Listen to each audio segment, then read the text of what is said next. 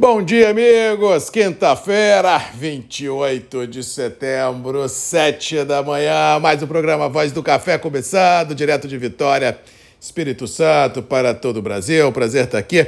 Antes de falar de mercado, quero mandar dois abraços muito especiais. Primeiro, ao presidente da CAPES, também membro lá do MM1, produtor também de café no norte do Espírito Santo, supermercadista Fábio Dalvi, que recebeu nos últimos dois dias na Feira da ACAPES 2023, que termina hoje, um evento grandioso, realmente um evento que trouxe o que há de melhor em termos de sinergia entre fornecedores e supermercadistas, com palestras muito interessantes. Parabéns ao presidente pelo trabalho incansável à frente da ACAPES e parabéns a todos os expositores que lá estiveram oferecendo novidades. Estive também com o Clevinho Pancieri do Café Meridiano, pessoa boa, batemos um papo muito interessante. E para terminar com chave de ouro, a minha participação na CAPES, eu tive com o Rafael Furlanete, que é o todo-poderoso da XP Investimentos, e falei com ele das pretensões do Espírito Santo de colocar o nosso Conilon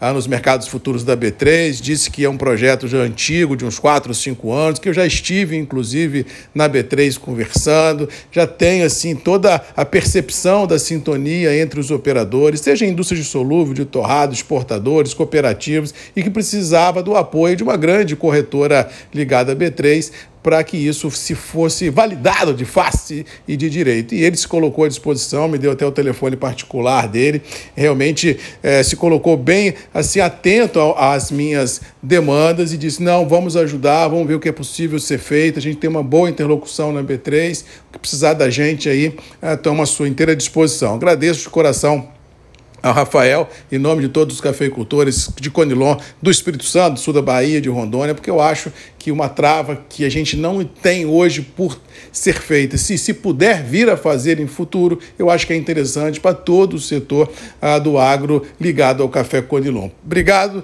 vamos correr atrás, vamos é, tentar realmente ah, ligar esses pontos entre setor público e privado, setor produtivo e também as indústrias, para que a gente possa colocar de pé esse projeto tão importante que vem sendo trabalhado há pelo menos 4, 5 a 6 anos. Com relação aos mercados, ontem tivemos um dia no Brasil muito volátil, principalmente no câmbio. Câmbio rompeu os 5, foi buscar lá 5,06, 5,07 na máxima do dia. Realmente uma apreensão muito grande em função de votações ah, no Congresso, em função ah, também ah, de uma possibilidade mais real de aumento de juros lá fora. E aí o dólar ah, tem que sair do país via câmbio, começa a retirada e isso deixou as cotações bem elevadas. Para o agro até que foi bom, porque ajudou a sustentação dos níveis em reais. A Bolsa de Chicago, só por curiosidade, que regula os nossos granéis principais, milho, soja e trigo, trabalhou em alta, apesar do dólar em alta, o que ajudou em muito a fomentar a sustentação dos níveis. Nova York e Londres ah, não conseguiram essa alta, o mercado trabalhou realmente lateralizado a baixa no final dos trabalhos, mas com a alta do dólar compensou qualquer tipo de perda da bolsa e assim os preços internos do café continuaram firmes nos atuais patamares, tanto Conilon quanto Poarábica, e com detalhe ainda com liquidez muito curta envolvida nas praças de comercialização. Eu acho que a prevalecer esse cenário,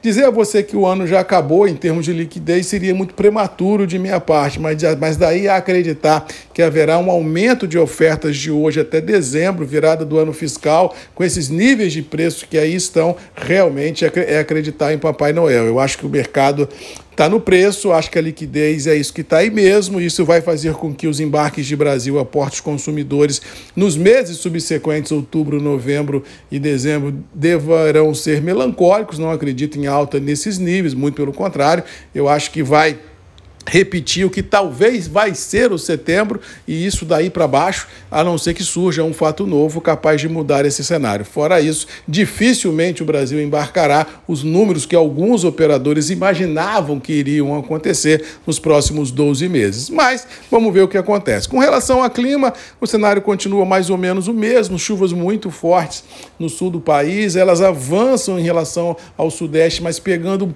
já parte do litoral pelo menos nas próximas horas e nos próximos dias, ela não tem força para jogar água no cinturão produtivo do país, do centro-oeste, do, do oeste de Minas, do sudoeste baiano. E isso deve deixar ainda temperaturas muito elevadas e a ansiedade do setor ainda mais elevadas ainda, ou seja, a perspectiva que temos de uma possibilidade de rompimento dessa bolha de ar quente para chegar onde precisa chegar é só meados de outubro. Até lá, não precisa dizer, ansiedade no limite. E com detalhe, como já disse aqui algumas vezes, depois de um calor extremo, quando as frentes sobem, elas trazem consigo uma força, uma brutalidade no movimento muito grande, ou seja, cuidado e atenção, porque granizo, vento ventania e enchente devem estar no radar de toda a região produtora daqui para frente, sem dar aviso prévio, ou seja, emoções ficarão afloradas e lembra do que eu venho dizendo aqui desde o ano passado. Galera, independente de qual for o agente financeiro, faça o seguro agro, proteja seu patrimônio.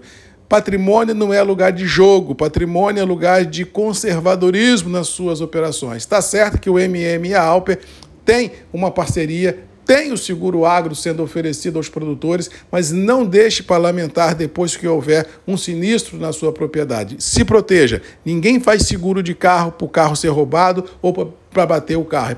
Todo mundo faz um seguro de carro para preservar o seu patrimônio. E a sua propriedade é o seu patrimônio. Proteja-se, porque isso é condição sine qua non de futuro mais tranquilo e com certeza patrimônio garantido. Beijo a todos, fiquem com Deus, boa quinta-feira e até amanhã comigo, Marcos Magalhães, Voz do Café e você sempre tem um encontro marcado aqui nos grupos e redes MM, ponto de encontro de todos nós. Beijo, um abraço e até amanhã. Tchau!